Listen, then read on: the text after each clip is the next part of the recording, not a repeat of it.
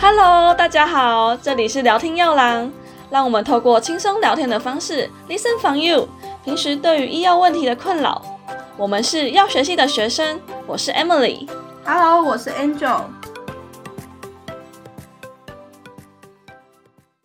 咦，Angel，你怎么离开座位这么久啊？你去哪了？啊，我就去厕所啊。你怎么去厕所这么久啊？哦，刚才问那么害羞的问题啊，我就上不出来，没已经好几天都上不出来了。啊，你便秘哦？是怎么样？你最近压力很大吗？哦，对啊，你不知道，就是学长那边案子都一直做不完啊，然后又要考试。哦，是哦，那你可能要好好去放松一下，才可以改善你的便秘情况。我也觉得我需要放松，那你应该带我去酒吧喝酒的。哈，好可惜，哦我最近戒酒了啦。哦，那你知道有什么原因会造成便秘吗？所以除了压力大之外，还有什么原因会造成便秘啊？其实蛮多的哦。如果分成两项的话，一个就会是功能性的便秘，也就是刚才所提到的，是日常生活的行为的影响，像是如果你没有摄取足够的纤维素啊，或者是你每天都没有运动的话，很容易就导致便秘。然后也有刚才你提到的，就是因为生活上面的压力，然后常常会因为不安啊，或是紧张，导致说你的大肠都没有在蠕动，就很容易造成便秘。另外一个的话就是代谢性相关的便秘，像是有人就是先天性的肠子的结构不太 OK，所以导致有肠阻塞等等的情况。那这样的话，它的排便就会非常的不顺畅。然后也有人是因为疾病的关系，像是甲状腺低下啊，或者是糖尿病等等的，造成他们也是排便不顺，就会很容易造成便秘。然后也有些药物也会导致我们便秘，像是止痛药。或者是一些抗忧郁的药啊，或是钙片等等。哦，那真的蛮多原因会造成便秘的。那这样子该怎么办啊？其实治疗啊，或是预防便秘的行为有非常多。那最主要的话，就是从日常行为的改善先去下手。最简单的方法的话，就是要多喝水、多运动跟多吃蔬果。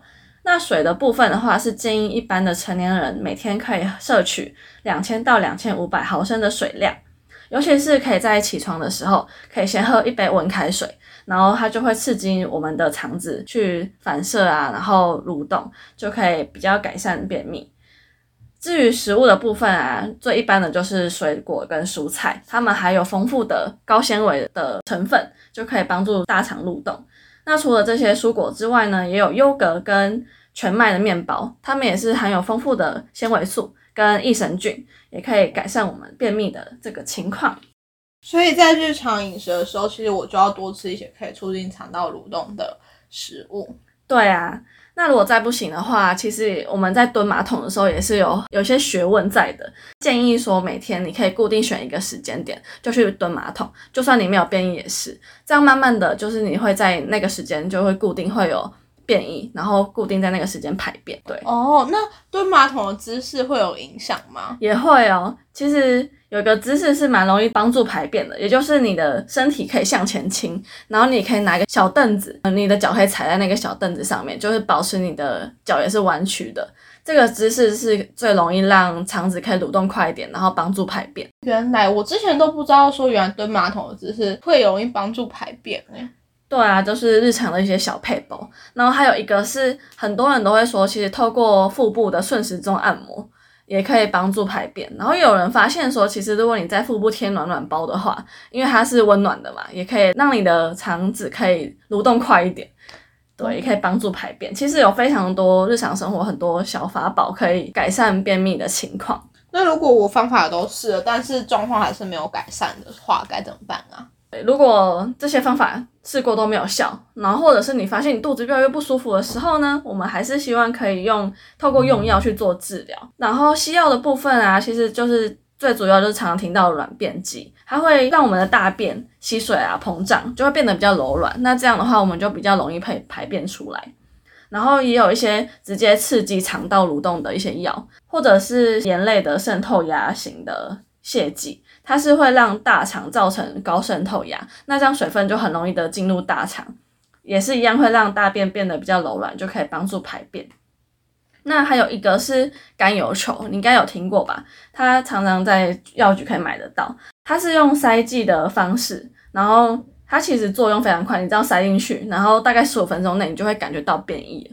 它的作用原理的话，也是透过高渗透压，然后让水分进入大肠。那甘油球的话，是我在社区药局就可以买得到，还是我一定要去看医生啊？甘油球的话是在药局就买得到了，然后其实其他刚刚提到的泻剂，他们剂量低的也是在药局买得到。不过还是希望说可以依照我们自己的体质去服用正确药物，所以还是希望可以去看医生，然后透过医生的诊断，然后开正确适合你的处方药。对，不过刚刚上述的这些药物的治疗啊，是希望不要长期使用。然后也有蛮多人是会服用保健食品嘛，像是益生菌等等的，就是大家会觉得服用益生菌就可以让他们的便秘可以做改善，所以就长期使用。但是希望是不要长期服用，因为它会影响到内分泌的功能，所以就会让你会有依赖性。最重要的还是可以透过日常生活的行为去做改善，会比较好。哦，原来那我今天真的学到很多诶，那我真的要开始从我的日常生活作息来改善了。没错。最重要的还是保持心情愉悦。好啦，我应该要拒绝学长，不要做这么多案子的。今天就也来跟大家分享一下有趣的便秘的医疗小知识。你知道比起男生，女生高出了两百零八趴的几率更容易罹患便秘吗？哈，两百零八趴，你确定吗？确定，这是一个发表在 BNC 的文件。那你知道为什么女生会比较容易罹患便秘吗？呃，是因为女生比较多愁善感吗？对啦，不是这个原因，是因为女生的大肠比起男生高出了十厘米。哦，所以是身体上面结构本身的差异造成女生会比较容易便秘。嗯，没错，其实除了身体结构的差，也跟荷尔蒙有关系。像女生的黄体素跟雌激素，其实也都会对于排便会有所影响。哦，是啊，我这个我不知道哎，第一次听说。嗯，所以像其实怀孕妇女后期呀，因为黄体素的下降，所以其实也会有便秘相关的问题产生。哦，怀孕的妇女她在产后就会更容易造成便秘。没错，所以其实可能在怀孕妇女上面，我们在呃日常可以多注意有没有这些状况，这样子。了解，所以稍微整理一下今天的谈话内容，就是预防便秘最主要的方法呢，还是要保持心情的愉快，然后要记得多喝水、多运动、多吃蔬果，不要仰赖一些保健食品啊，或是药物是最好的。希望今天透过我们的节目，让大家更了解便秘到底该怎么办。那如果有便秘困扰的人，也希望你们可以从日常生活中去做改善。那如果真的还有这个状况的话，也建议大家可以去看医生。那 Listen from you 也持续为大家解答医药相关的小知识。拜拜，拜拜。